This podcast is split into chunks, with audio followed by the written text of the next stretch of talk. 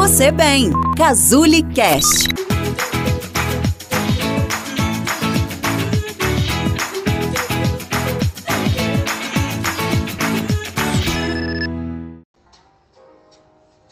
Oi, eu sou a Isa Polastri, nutricionista da Cazuli, e esse é o episódio 6 da websérie Você tem fome de quê?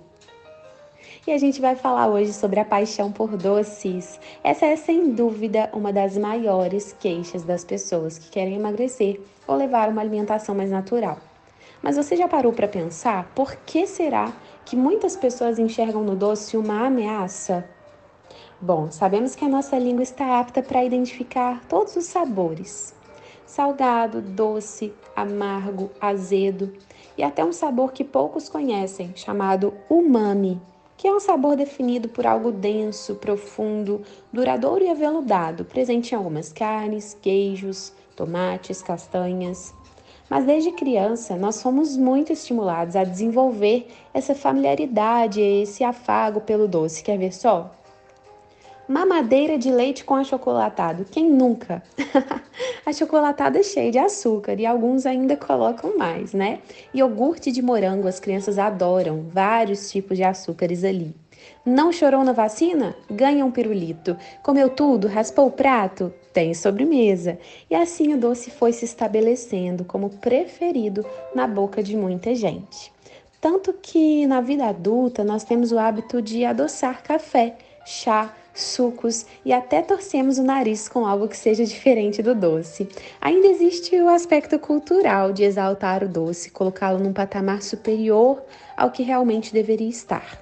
Já perceberam que nas festas não se pode comer o doce antes do parabéns?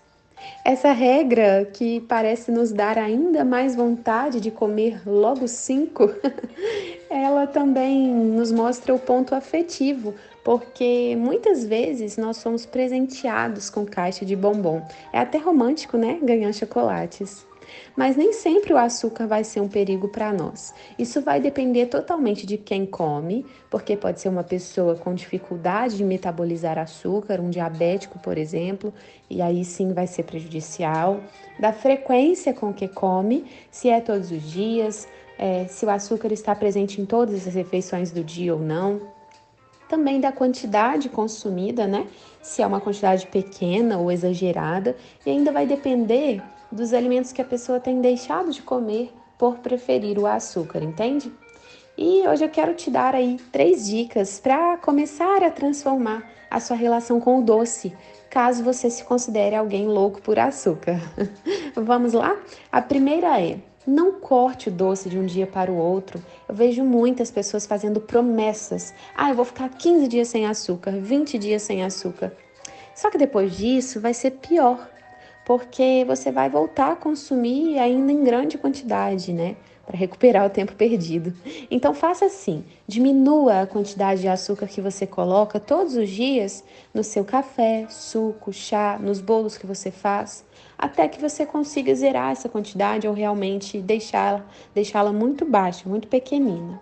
O seu paladar ele vai ficar mais exigente e ele vai reconhecer logo quando algo estiver muito doce. A segunda dica é: apresente à sua língua novos sabores. Treine, né? Ofereça a ela água com limão, suco de maracujá, iogurte natural, para que ela conheça o que é um alimento azedo. Ofereça também o café sem adoçar, chás amargos, chocolates acima de 70% cacau, para que a sua língua conheça o que é um alimento amargo. Isso também pode diminuir a sua tara por doces. E a terceira é: quando quiser muito comer um doce, coma o doce, mas prefira comprar uma unidade e se deliciar do que fazer grandes travessas em casa.